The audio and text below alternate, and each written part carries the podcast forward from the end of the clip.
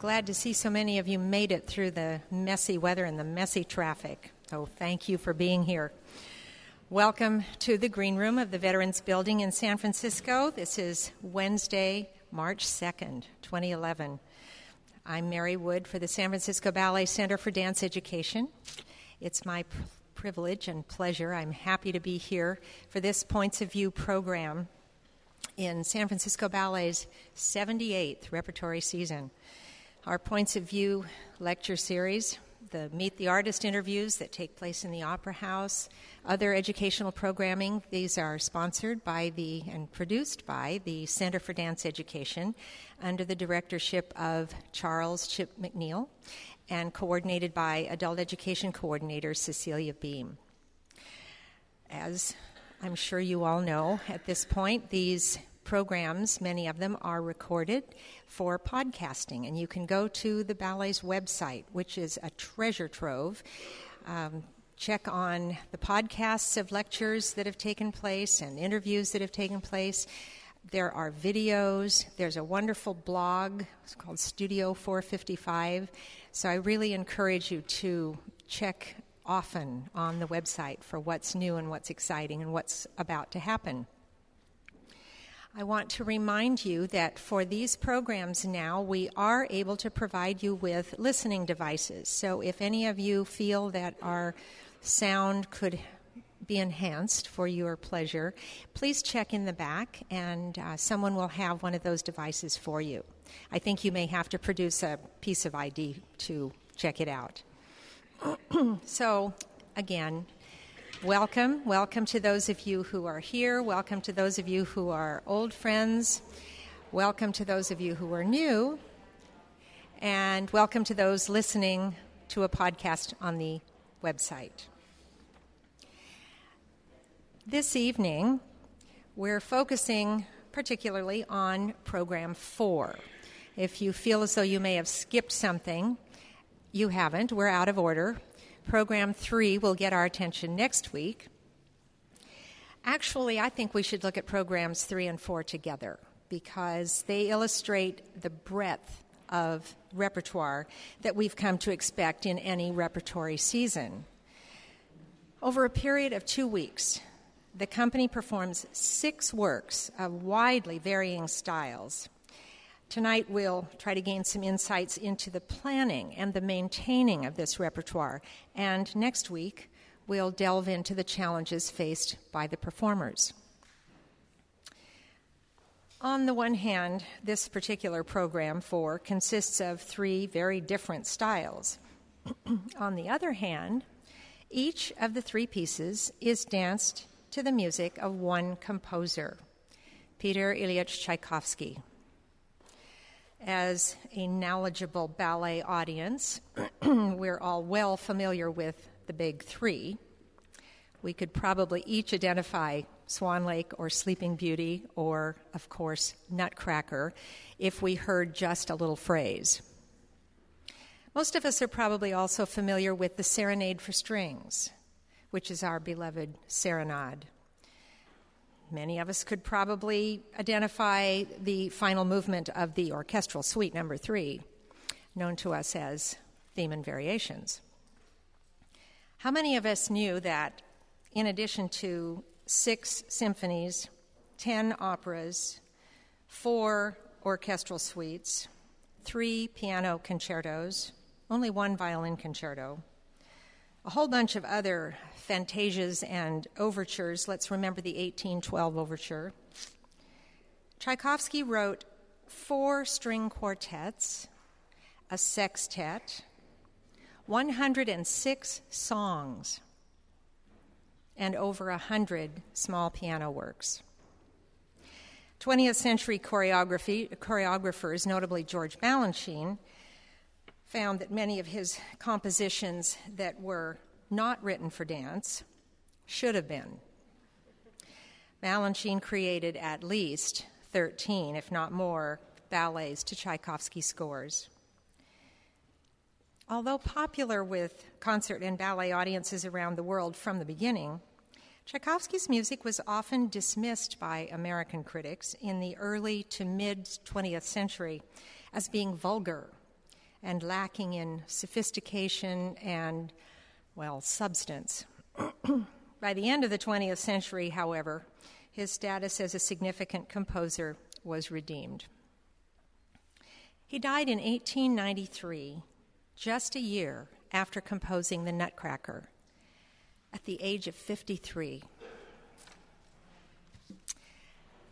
So, this program opens with Theme and Variations, choreographed by George Balanchine in 1947 for Ballet Theater, soon to become American Ballet Theater.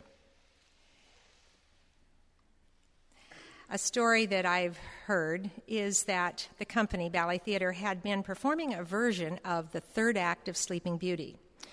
And the audiences were tired of it, and they needed something to alternate with it that would fill the same programming requirements. And they retained Balanchine for this, and Balanchine kept the Tchaikovsky, choosing instead, or choosing for this programming requirement, the final movement from the orchestral suite number three, which is written in the theme and variation form. He said that his intent was to evoke the glory of the golden age of the Imperial Russian Ballet. I think he did. And to create a tribute to the classic ballerina. He set the work on Alicia Alonso and Igor Youskevitch, both renowned for their technical prowess. The choreography quotes the classical source. The framework is classical, but the result is the brilliance of Balanchine's movement inventions. We have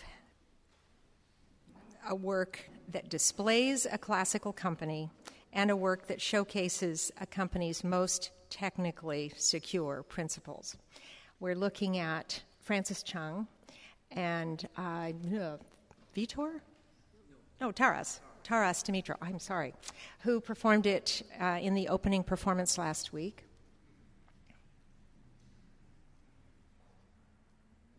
And what could more evoke the glory of the Imperial Russian Ballet?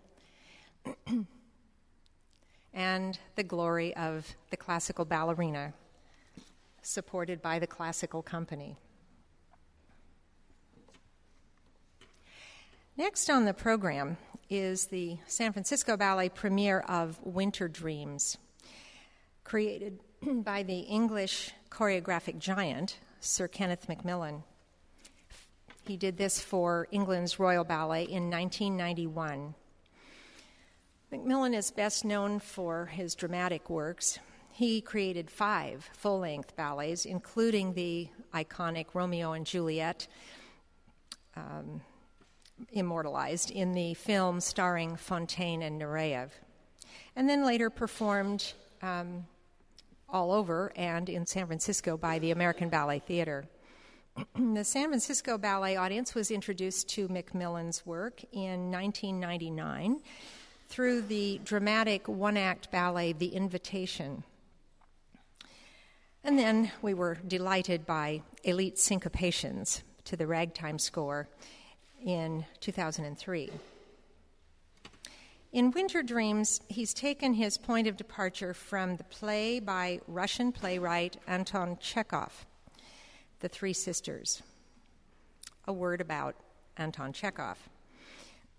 this Russian writer is renowned for a large body of short stories, indeed, for advancing the very form of the short story, and he is held in exceedingly high esteem by writers and critics for that.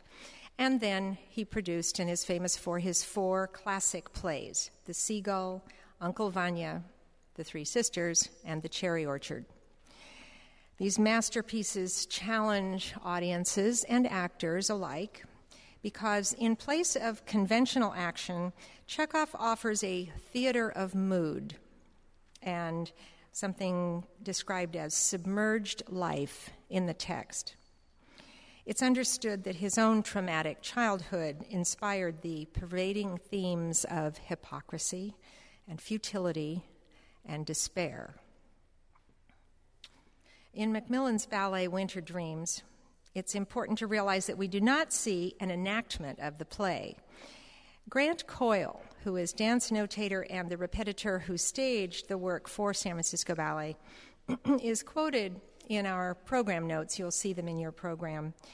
He says part of what makes this ballet significant is that it's not an abstract piece and it's not a real narrative piece. It just glimpses the play, aspects of it, and he didn't, he, choreographer, didn't want to follow the play slavishly. What's most important, Coyle says, is to convey Kenneth's idea of these three sisters and their dissatisfaction with their lives, this yearning to have something else without it being too melancholic. According to Coyle, Macmillan was always interested in the outsider in society, and he was something of an outsider himself. Macmillan, that is. He's quoted as saying that there's an outside figure in all the things that I do. To be sure, we will see characters dressed in period costume, and each is clearly portraying a personal drama. Coyle says most of what the dancers need to know about their characters is built into the choreography. But he looks for good actors when casting and works with them closely in their interpretation. the music is a compilation of less familiar pieces by Tchaikovsky. There's no orchestra, instead, balalaika, mandolin, and guitar players, and a pianist sit behind a curtain as if they are part of the dinner party that figures in the piece. Their music is a selection of Tchaikovsky pieces, along with some traditional Russian songs, and they provide all of the accompaniment for the dance as well as the atmosphere. Macmillan chose the music with the ballet's original pianist because there were so many different characters in the ballet, they listened to a lot of small Tchaikovsky pieces and picked what they thought would suit. It's quite intimate in the sense that there's a dinner going on in the background and the pianist is in the room. So it's more like a chamber piece in a way. And then he says, Grant Coyle says, even though some of the music is very ravishing and romantic, I would say most of the music is ravishing and romantic. And then he points out that the balalaikas give it the Russian flavor, and Tchaikovsky is what it is. In short, this is a work that provides us with meaty characterizations, exquisite and quite difficult dancing, and then the music, both poignant and delicious. I regret that some of our pictures don't really show you that scene of the dinner party, which is behind the scrim up stage. But that will you will you will see that when you go to the theater. Uh, here is Lorena Feijoo uh, dancing the role of the I believe it's the older spinster sister, Masha. No, Olga. Olga. Sofiane Sylve and Tiit Helimets. Sofiane is the sister Masha. Tietz is her lover. Um, Maria Kochetkova, dancing the youngest sister, Irina.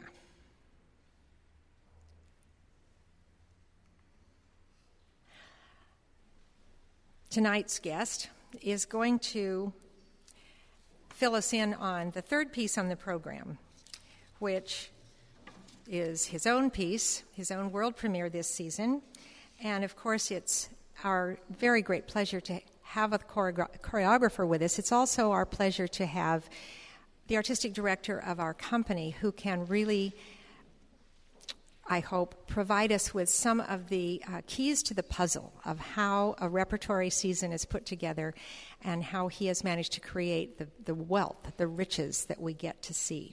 So, Helgi, I'd like to invite you to join me. Please welcome Helgi Tomasson.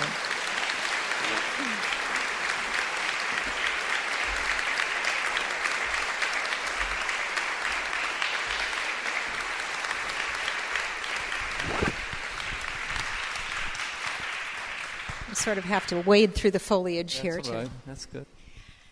So again, thank you so much for taking time in this busy season. We're still in the in the busyness of the season. There's a lot Yes, ahead of us. We're not even halfway through yet. Yes, not even halfway. But um, this, as I said, this these two programs seem to be a set and to um, really offer such a wide variety of contemporary and neoclassical and um, dramatic. And it seems just a, a good opportunity for us to talk about the mysteries and the wonders of repertoire planning. Um, we will get to actually talking about your own piece, which I think we're calling a success. It was beautiful, trio. Thank you. Um, there's a quote that um, we find in the histories of San Francisco Ballet, um, attributed to, um, or not, not to, but about the one of the founding directors, Willam Christensen, and it is said, in order to train classical dancers, Willam Christensen gave his dancers classics to dance. And I wondered if you would sort of comment on that, and then maybe we could rephrase it to in order to train contemporary dancers, we give our dancers.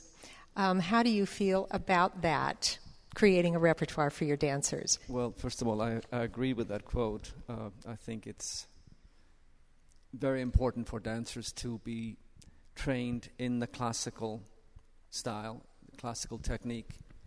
And I think that the, uh, the, more, the more stronger grasp they have of that technique, f- it allows them the freedom to move freely.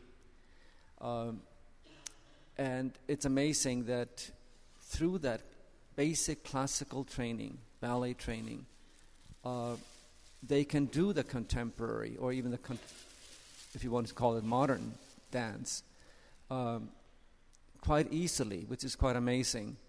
Whereas you cannot go the other way around. You cannot take a modern dancer and make them dance classical ballet. It's just it doesn't work. So uh, for me, it is very important that they have a strong classical base, uh, and to keep that, you have to continuously have them challenged by choreography that, that requires strong technical demand and challenges. Because without that, uh, it is so easy to lose that, that technique. Um, because if you don't, if you're not required to use it, it just you lose it. So I think it's um, one of those things that is very, very important for the company to do. But clearly, our company does not dance only classical works. That's right. And there's an amazing um, spread of style. Later in the season, we'll be seeing the extraordinarily different uh, work of Wayne McGregor. Um, in this season, we have um, very classically based, but used in a unique way, Macmillan. Um, we aren't this. These two programs don't show us. Oh yes, I'm sorry, they do. Um, Artifact Suite That's right. by um, Forsythe Forsythe, yeah. asks the dancers to do extraordinarily different things with their bodies than Petipa. But yet, William Forsythe was the first one to admit that he took his inspiration from Balanchine. And um, you can see that in the work, how influenced he has been in this particular work of, of Balanchine's, um, not only the formation, but the, the, the, how he uses the core, uh, corps de ballet, and, and the, what he makes them do.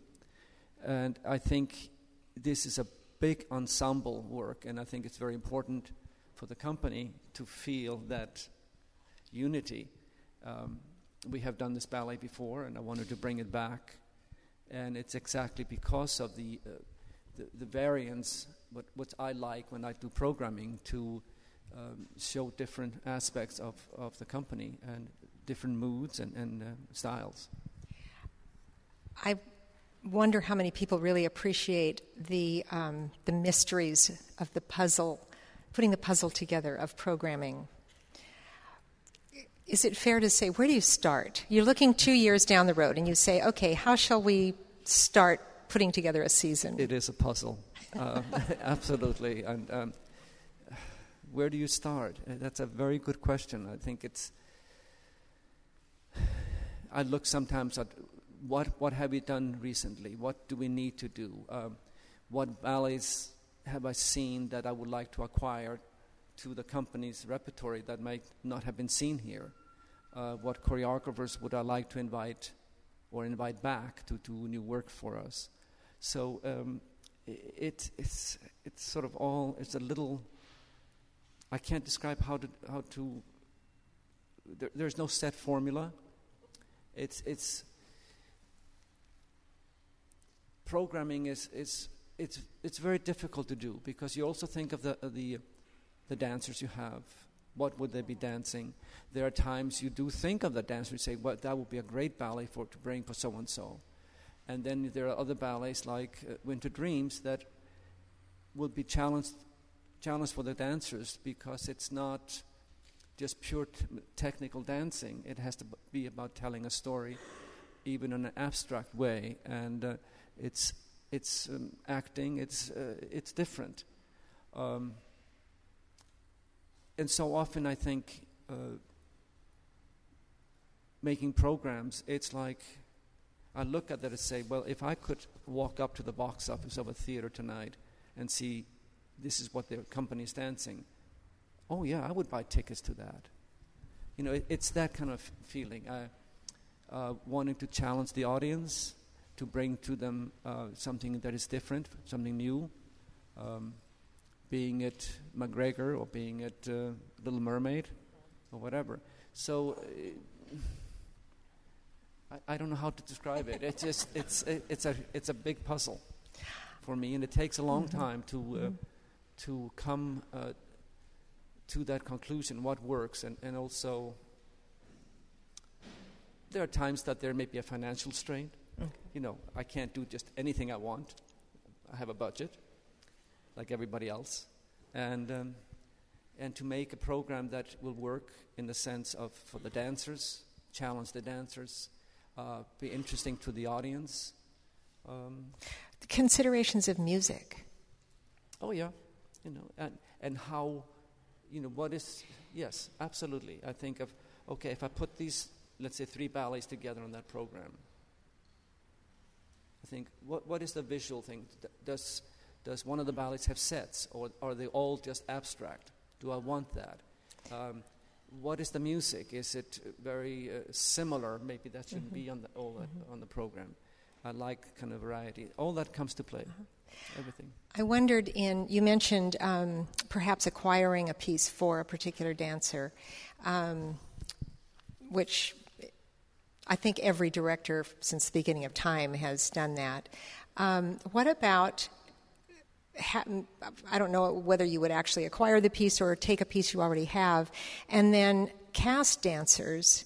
Um, on the one hand, because they're so suited to the role, and on the other hand, because maybe it would be a learning experience for a particular dancer to take on a particular role. Does that play in? Yes, it does. Because, um, yes, there are dancers who are absolutely re- ready for a certain role, and then there are others that uh, how can I say, have to, you have to build up to it.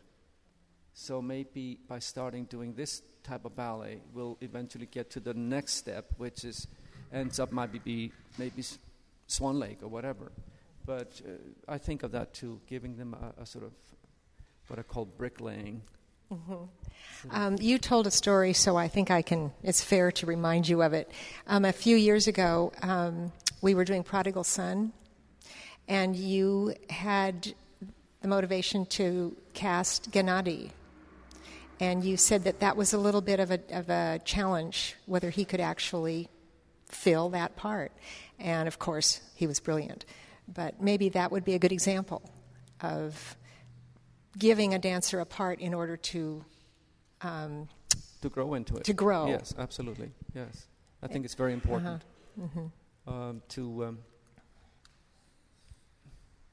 to give them that challenge to uh, to rise to the occasion. To and there are dancers um, that are more suited to what I call the, the abstract, the physicality of dancing, and then there are other dancers who have um, uh, in them that sort of acting ability to tell a story, maybe better than others.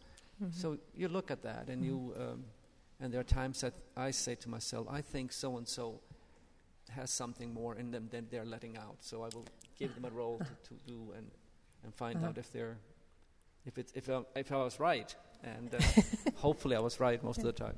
So. Mm. Um, how do you find works? Do choreographers come to you? yes. wow. Um, do you um, do scout works? You mentioned that you happen to see a piece and that you think you'd like it for your company. Oh, that, that absolutely. That How also happens that? a lot. Mm-hmm. Yes. Um, uh, I try to see uh, other, choreo- other choreographers' work, um, not only in New mm-hmm. York or, or, let's say in Europe, and, and um, see what they're what mm-hmm. they are doing and how that would fit for our company mm-hmm. to bring something to San Francisco that we will normally not see. Mm-hmm. Um, but I do get a lot of um, DVDs sent to me by choreographers, uh, and it's it's not always easy to tell from a DVD. Um, it may be a performance that is not filmed terribly well to see what, what the mm-hmm. work is like.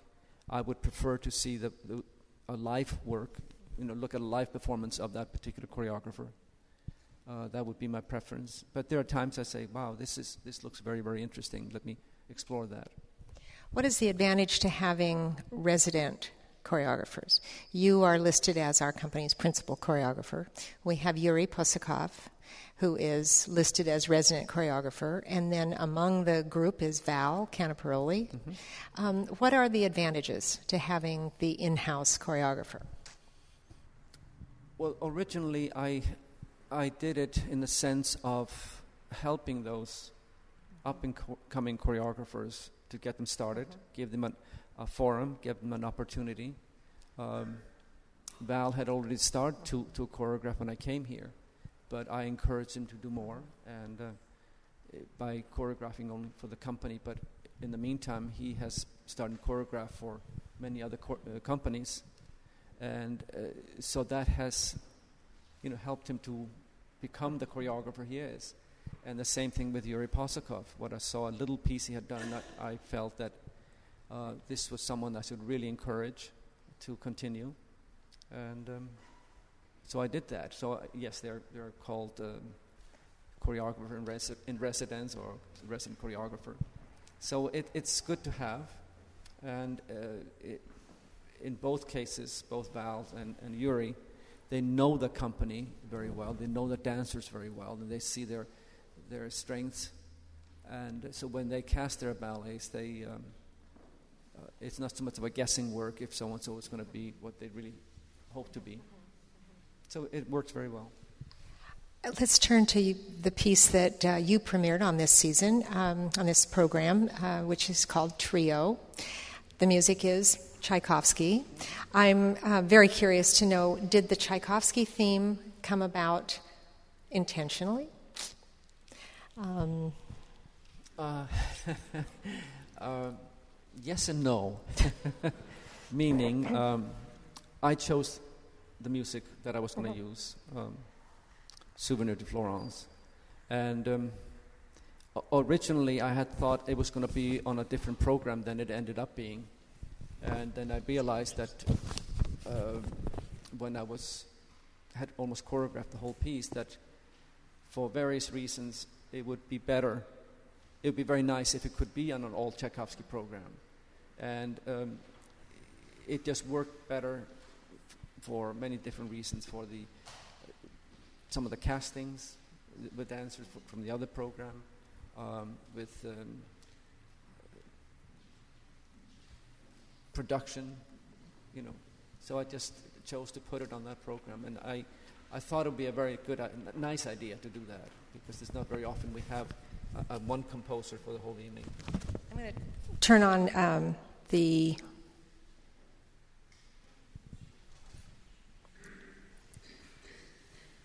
Pictures. um, here we go. Um, so we have in the, this is a piece in uh, four movements. And Yes, it is. yeah, and tell us a little bit about the piece of music. Well, it's uh, Tchaikovsky's uh, Souvenir de Florence. And um, I had heard that music many, many years ago when I was in New York City Ballet. Um, actually, I do remember on one of the um, special festivals that we had in New York City Ballet, we had a Tchaikovsky festival. And I, uh, the ballet master, uh, John Taras, had used this score. But I have to admit, uh, it, I, I couldn't remember very much about the ballet. I was not in it. And during that festival, we did so many ballets that I just I couldn't remember. But I remember I liking the music. So um, this time I I got it out and started listening to it. Um, and the more I listened to it, I, I felt it was not um, uh, like a one solid piece in, in like in a, s- as a symphony, but there were like three different pieces. And um, the more I thought about it, and the more I thought about the title being Souvenirs de Florence, remembrances, incidents, or whatever you want to, to call it, that I felt that in, in a way within the score they were just sort of three different um, moments. Uh, matter of fact, the third and the fourth movement were written in Russia, whereas the first two were written in, in Florence. And uh, I felt there was a, a slight difference in, in, uh, in the tone. Um, so I approached it uh, in that way, just to always keeping in mind he had called it souvenirs, meaning remembrances. So that's how I approach it. Well, we're looking at what I think is the first movement, Yes. um, the most gorgeous costumes. Oh, if one of those costumes turns up missing, then check my closet. Um, there's an ensemble in each. Uh, there, what five? Uh, ens- Uh, five couples. five couples, Yeah. And the then and th- and then there's a solo couple in the first movement. Yes. And five couples. Uh, second movement has There we are, the second movement. um, three people, two men and a woman. And then again in the, in the third and the fourth, there again, lead There couple and five couples. And as you can see, the colors are this rusty gold, burgundy, and unfortunately, we can't see the backdrop, which is the most beautiful burnished gold. What was your, I mean, other than somewhere in Florence Uh, or Russia. or Russia? Okay. Um, I didn't want it to look a picture of a ballroom, um, but it would be abstract enough that there there are some architectural um, references in that, that backdrop that you know sort of you use your own imagination. It's not specifically that or this, but it sort of all conveys that you are you might be in a place where there is uh, beautiful surroundings and Who did the designs for the costume and the set? Mark Mark did that the same one who did uh, Yuri's um, Raku Oh, Yes. Mark Zappone. yes Yes. Um, very talented designer. very very talented yeah. Beautiful. Yeah. Um, I'm not sure if we have one more picture or if that's the last one. Yeah, that was the last one. and last the one. scenic was done by Alex um, Nichols so it was a collaboration Mm-hmm, yeah. Um, I wondered if discussing Winter Dreams, you've already mentioned it. It asks dancers to act. Um, when you're, when uh, this question is often asked, um, do, do you cast the work? Does the repetitor who's coming in and staging the work, or the choreographer cast the work?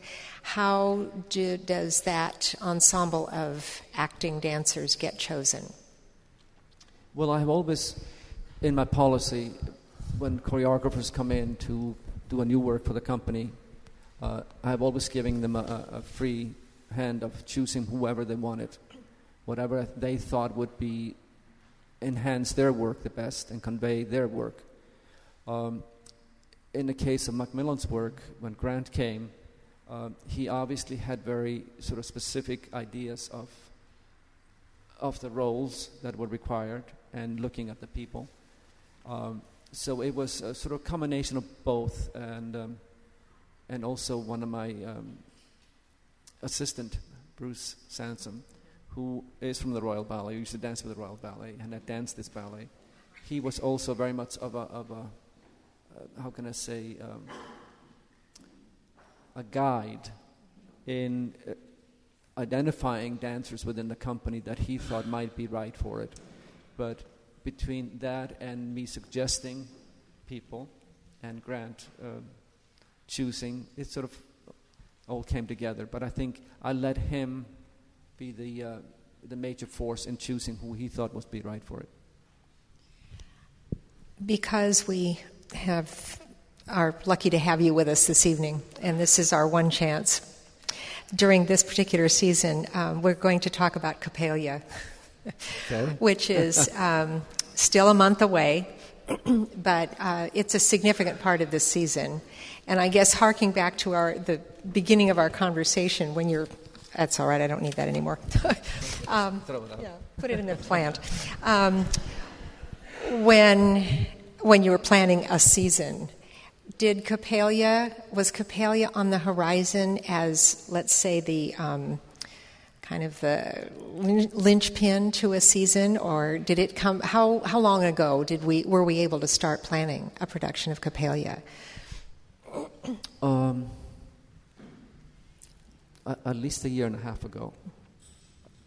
Yeah, about a year and a half ago, close to 2 mm-hmm. years, mm-hmm. And um, it it came about um, that Peter Boal, who was a director of the, of the, in the Seattle company, who used to dance with New York City Ballet, he had called me and said that they had gotten permission to redesign uh, Balanchine's Coppelia. And would I be interested in uh, co producing it? And uh, I said, yes, I would be. Um, the thought had occurred to me mm-hmm.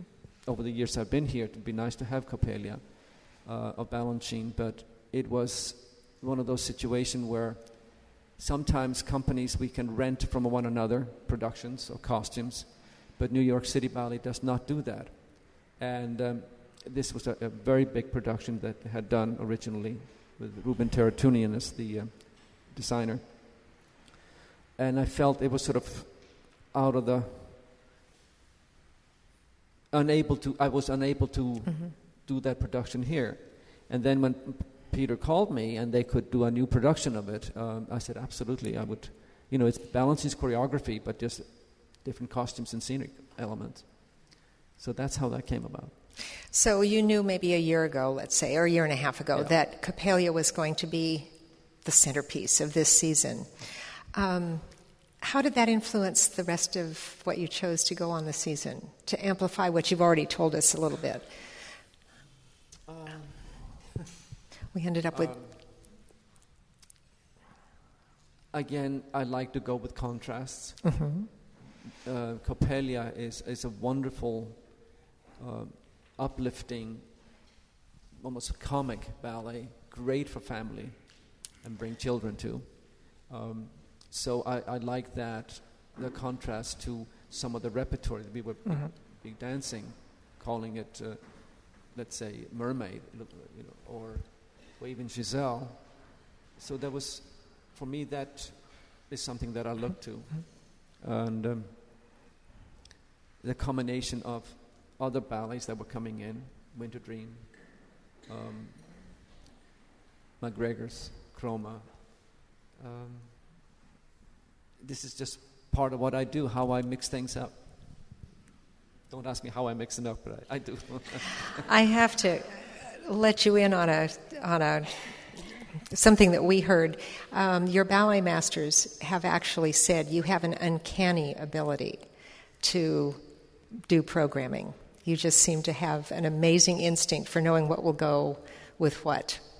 So you can Well, they're, they're very complimentary about that. well, thank you. Think, uh, we heard them say that. I, I, I, think I have to admit that I think um, my wife also has a lot to do with it. Credit where credit's due.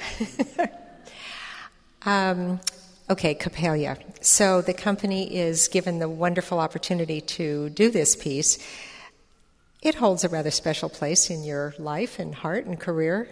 Tell us about that. Yes, um, it definitely does because when it was created in the 70s, uh, I was dancing with New York City Ballet, and Balanchine uh, decided to mount Coppelia and he got together with um, Alexandra Danilova, who he had at one point been married to, and was still teaching in the school. So they got together and tried to remember sort of what they had, what could remember from their youth days in Russia. Um, and what they couldn't remember, Balanchine just choreographed and filled it in with choreography. Um, Danilova remembered a lot of the, the leading role, um, what she did in the mine. Mm-hmm. Uh, and the, Mr. Balanchine chose uh, Patricia McBride and myself to dance the lead in that in the production of Coppelia. And it was premiered in um, in the summer residence that New York City Ballet had, which was in Saratoga, upstate New York.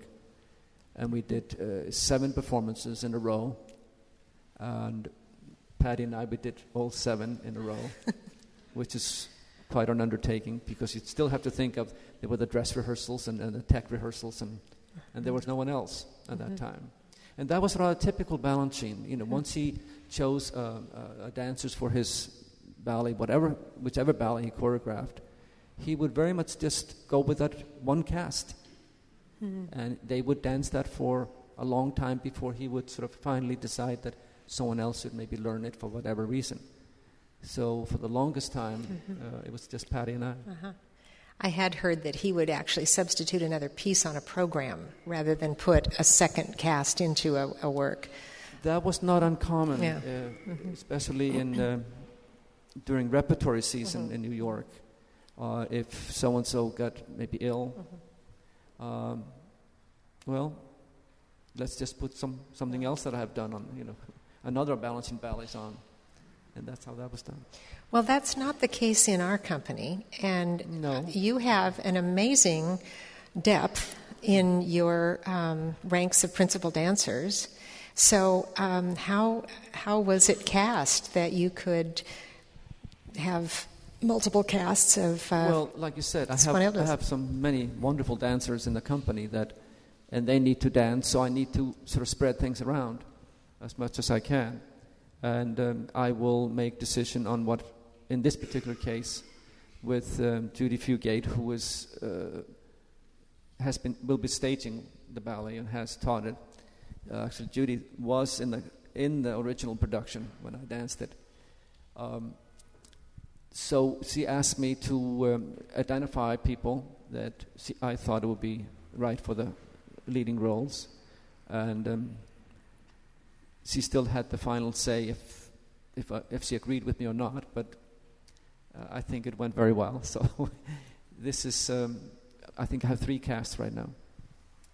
Um, and I think the people that are, have been chosen are, are, the, are the right choices for this particular production at this time.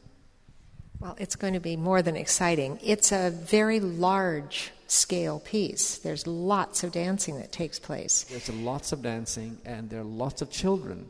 Ah, tell us there about the are, children. There are 24 little girls, in all in a pink little tutus, and um, and it, it's quite interesting because Balanchine used those 24 little girls, who are about what age? Um, 10, 11 years old. In his third act, basically they are the corps de ballet. And they do very intricate things, amazing how, what, uh, which was very typical Balanchine. He, when he used children in his production, which he did quite often, uh, he very much believed in that. That was sort of the European, you bring the children in so they can sort of be smitten by, by the art form. Um, you never had the feeling that he sort of went down to their level and choreographed for that level. He always choreographed up, so made made the little kids be challenged, and uh, it's amazing what he has done for them because it's not easy. Uh, and like I say, they, they serve basically as the corps de ballet in third act. But it, it's really, truly great for, for family to bring in children. There are lots of, um, well, the music was written that way. This is in the tradition of the great classics of the 19th century to have um, your the, the, ballerina and cavalier in whatever form they are. The, yeah, hierarchy. The hierarchy at the top of the pyramid. And then many, many solo parts. Yes. And so every principal in the company and soloist gets to do a little something. So you've got, I mean, every dancer's got to be involved can't imagine. Well, there are a majority of the companies involved, yes. yes. And then there's the second act in which um, Franz spends the whole act sound asleep, trying not to get cramps. Sort of, yes. He, he sneaks into Dr. Coppelius's um, uh, room where he's making these dolls, which he believes become come to life, and um, Dr. Coppelius uh, pays a trick on Franz and, and makes him drink. He thinks he's drinking wine, but there's something in it, so he falls asleep.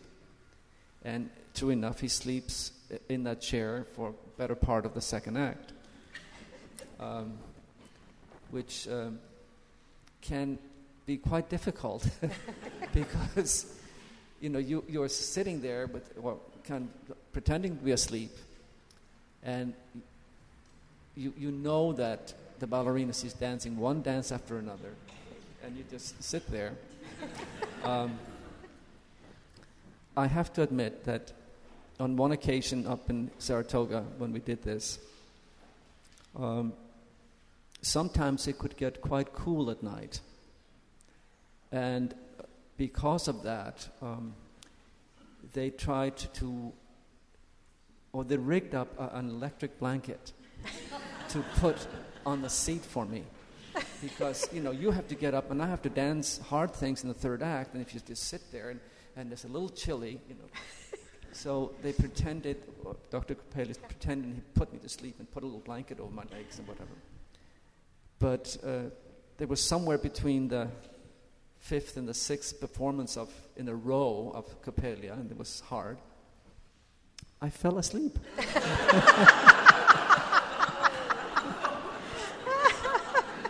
and uh, it was kind of scary because I suddenly, you know, I, I got told. and I realized somehow immediately that I couldn't really open my eyes, but and it was like, what, what music? And where are we in music? Am I supposed to be still asleep, or am I supposed to be up and, and around? But I don't think I slept very long, but I did fall asleep. Well, on that note, um, this is one of our favorite times is to get the audience to ask you some questions, and sure. I'm sure there are other wonderful experiences you could reminisce about. But um, let's get our audience to ask some questions, and let's be sure that we repeat the question when we've heard it. So, does somebody want to? Don't be tongue tied. Okay. Yes.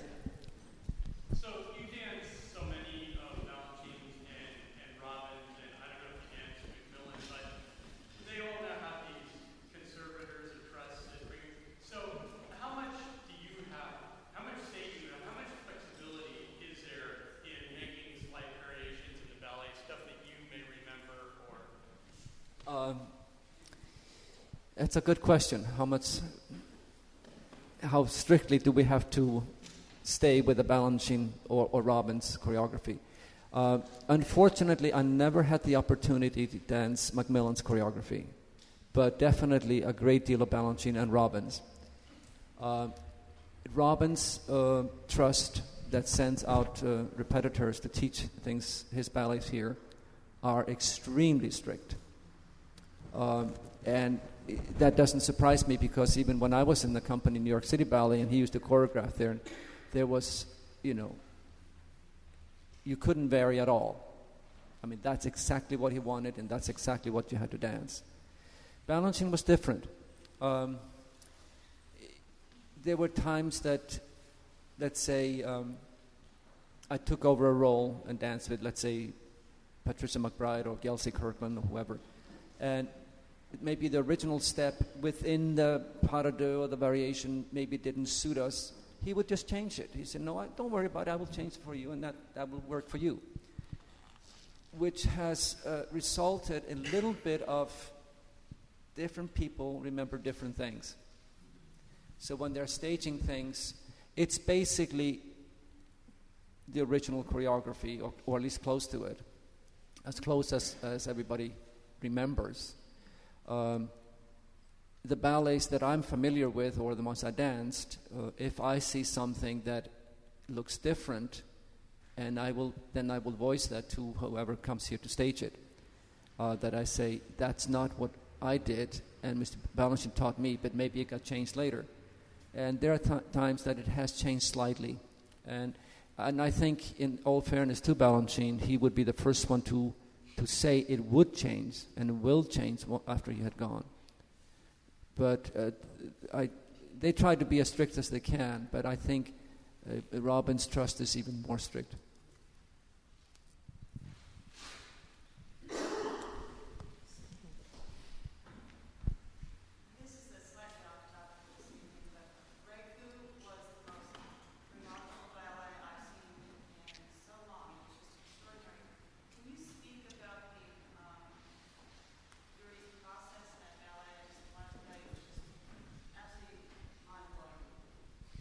Talking about uh, Yuri Possokhov's Raku. Yes, um, yeah. Obviously, it would be a very good question for Yuri to answer this. but, you know, I, the only way I can answer you is, as I said earlier, when I saw a little piece of Yuri's had choreographed some years ago, you know, I felt that he had a talent and should be definitely encouraged. Uh, Yuri is a, a, true artist, and I think he will. Uh, he shows you that when you think of classical symphony, which we are dancing right now, which is more in the traditional uh, classical vocabulary, but still with a modern or contemporary twist to it. And then Raku, which is a story and tells uh, more of a drama.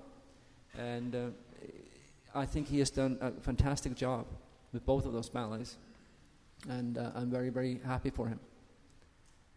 So if you haven't seen it, it will be probably on next year uh, season. So. We were hoping so. Somebody else. When it comes to casting, are the dancers expected to be totally passive, or are they allowed to ask to audition for particular roles?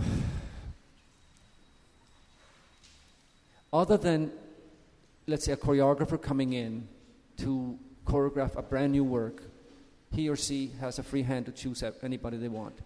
Uh, um, that means if they want somebody in the corps de ballet to be the lead in that particular ballet because they feel it would enhance their work, I give them that freedom.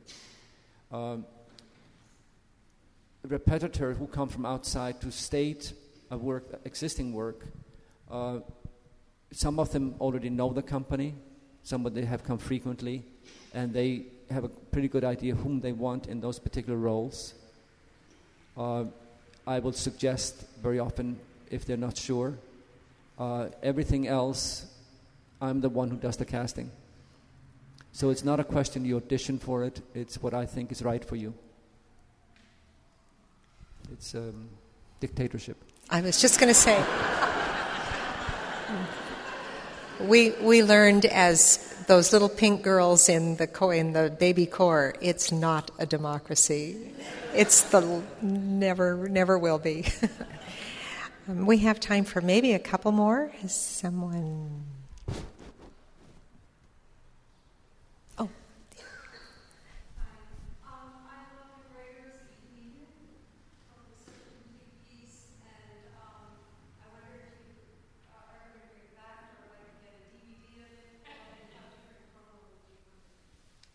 Talking about Eden Eden by by McGregor.